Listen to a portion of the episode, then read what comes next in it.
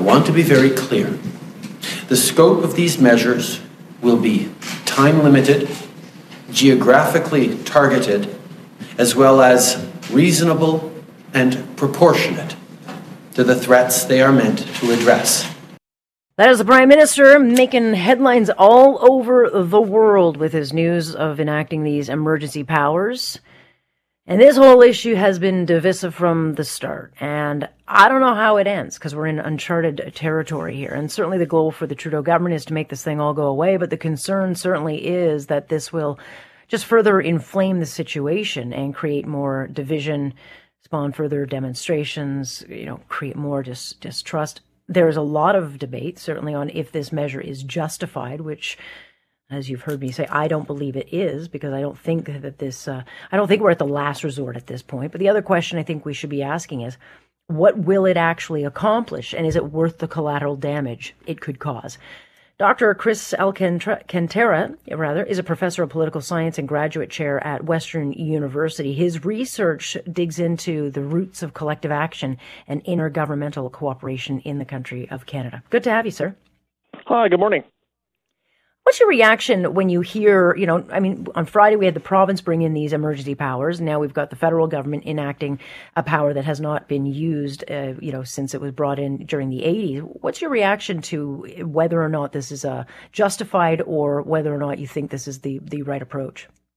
No, uh, yeah, I don't think this is the right approach. I think, um, you know, this is basically taking a sledgehammer to hammer in a very tiny nail. Right, the um, the, the provinces have all of the powers and resources to end these blockades, and uh, you know the the federal government uh, didn't. I don't think explored all the options of supporting the provinces uh, for doing this. Like as you said, you know, Doug Ford just declared a state of emergency on Friday. He didn't give the Ontario government time to actually, you know, use the powers it's it's mobilizing and uh, mobilize the resources. So th- this seems like a almost like a political move to save to save face as opposed to thinking about you know what's the best way, what's the most effective way to end these blockades and protests, right? Like the federal government should have been working mm-hmm. with the premiers weeks ago to say, hey, how can we help you and how can we support you to to deal with these protests? And that's how our federal system works. You know, it's intergovernmental negotiations, but that didn't seem to happen yeah. in this case. Well, it didn't happen, um, and a lot of people seem to forget that uh, it did happen during the rail blockades uh, when there were the indigenous groups um, that had uh, set up blockades and shut them down for, for weeks um, and, and, unrest for months. I mean, um, Mark Miller, who was the MP at the time for Indigenous Affairs, I mean, he went and, and talked to them and, and had a dialogue that he felt brought the temperature down and they were able to get the railways back open. That was not an approach that this government was going to use this time. Um, but they set that precedent. Having said that, here we are in this situation where th- this protest group that has been fighting tyranny and what they say is, you know, government overreach and the response from the government is government overreach. And so it just, I, I don't see how this does anything but further sow the seeds of division. Yeah, yeah, I, I agree. Um, uh, for sure. Like I, I don't think will it will it cause there to be more protests and more you know, you know will it get bigger? No, I don't think so. I think people are, are already going home. You know, they're worried that the message of the protest is being co-opted by more militant groups. I mean, the militant groups yeah. will stay; those who who are who are, are, are more prone to uh, more extreme tactics. Uh, but yeah, I don't think this is going to reduce tensions. Uh, it seems unnecessary. Like the provinces have the powers and resources to do this. So why? Why would the federal government use this? You know, this is, as you said, this is. There's been all sorts of protests uh, that have been more disruptive and more dangerous, and we we haven't seen the the kind of uh, legis- this this this act being used. So why why is it being used now?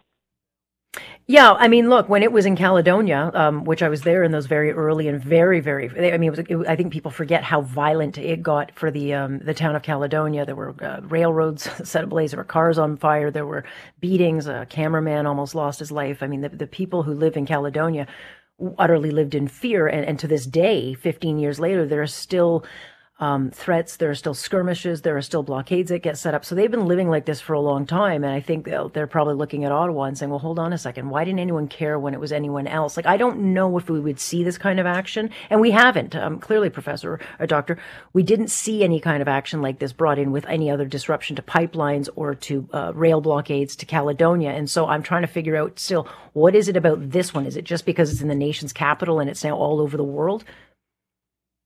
Yeah, well, I, I think it's a, it was a, a face-saving measure. I think you know, I think I think there is a racial dynamic here. You know, that it's a those other types of protests uh, had different different kinds of groups involved, indigenous groups, for instance, uh, and this is much much more of a uh, of a of a white uh, dominated kind of protest, and so maybe there's some fears that that the police aren't doing their job because of these these racial dynamics. But even if that's true, it's not it's not as if the federal government is going to be any better at uh, at pushing enforcement than the provinces. I mean, the provinces are just as capable as the federal government the federal government for yeah. doing these kinds of things.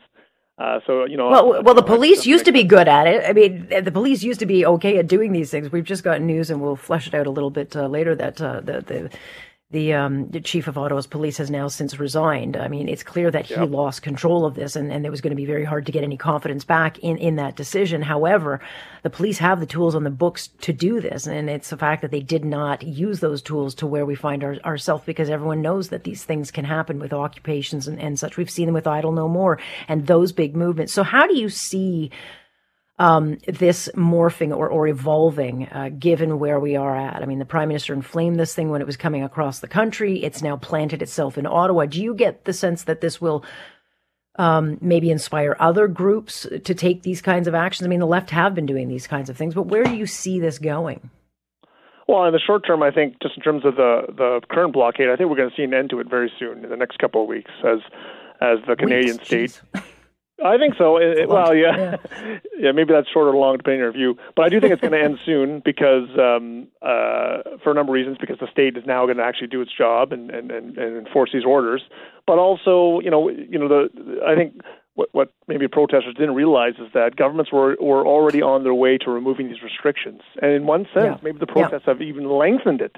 The protests have take have because you don't want to be a government that that responds to these protests you know, if my if my plan was to remove these restrictions two weeks two weeks ago, well, I'm not going to do that now because I don't want to see, seem like I'm um, bowing to the demand. So maybe I'll wait a little longer. Like, you know, the fact that we see governments reducing these things already, you know, that's going to further reduce the support. And I think you know, a lot of these protesters too are are afraid about some of the disturbing developments about guns and ammunition being found and yeah. and working their way. So I think this is going to, in the short term, this is going to uh, we're going to see the end of these things very soon. In the long term, yeah, I think there's there's, there's lessons to be learned uh, for other groups. That uh, that's to, an understatement. That's an understatement. Right? Yeah, lessons Absolutely. learned. But yeah. on the other hand, on the other hand, governments are going to be better prepared. I mean, there's going to be a lot of navel gazing here about what went wrong and how can we prepare. Um, and you know, we see this with all sorts of protests. You know, over over history. You know, new new groups emerge using different tactics. They're effective at the beginning, and then authorities figure it out they figure out how to manage those things, and that forces groups to find new tactics. So I think that's what we're going to yeah. see in this case. The same kind of thing. It's the same kind of cycle. Uh, protesters versus the state.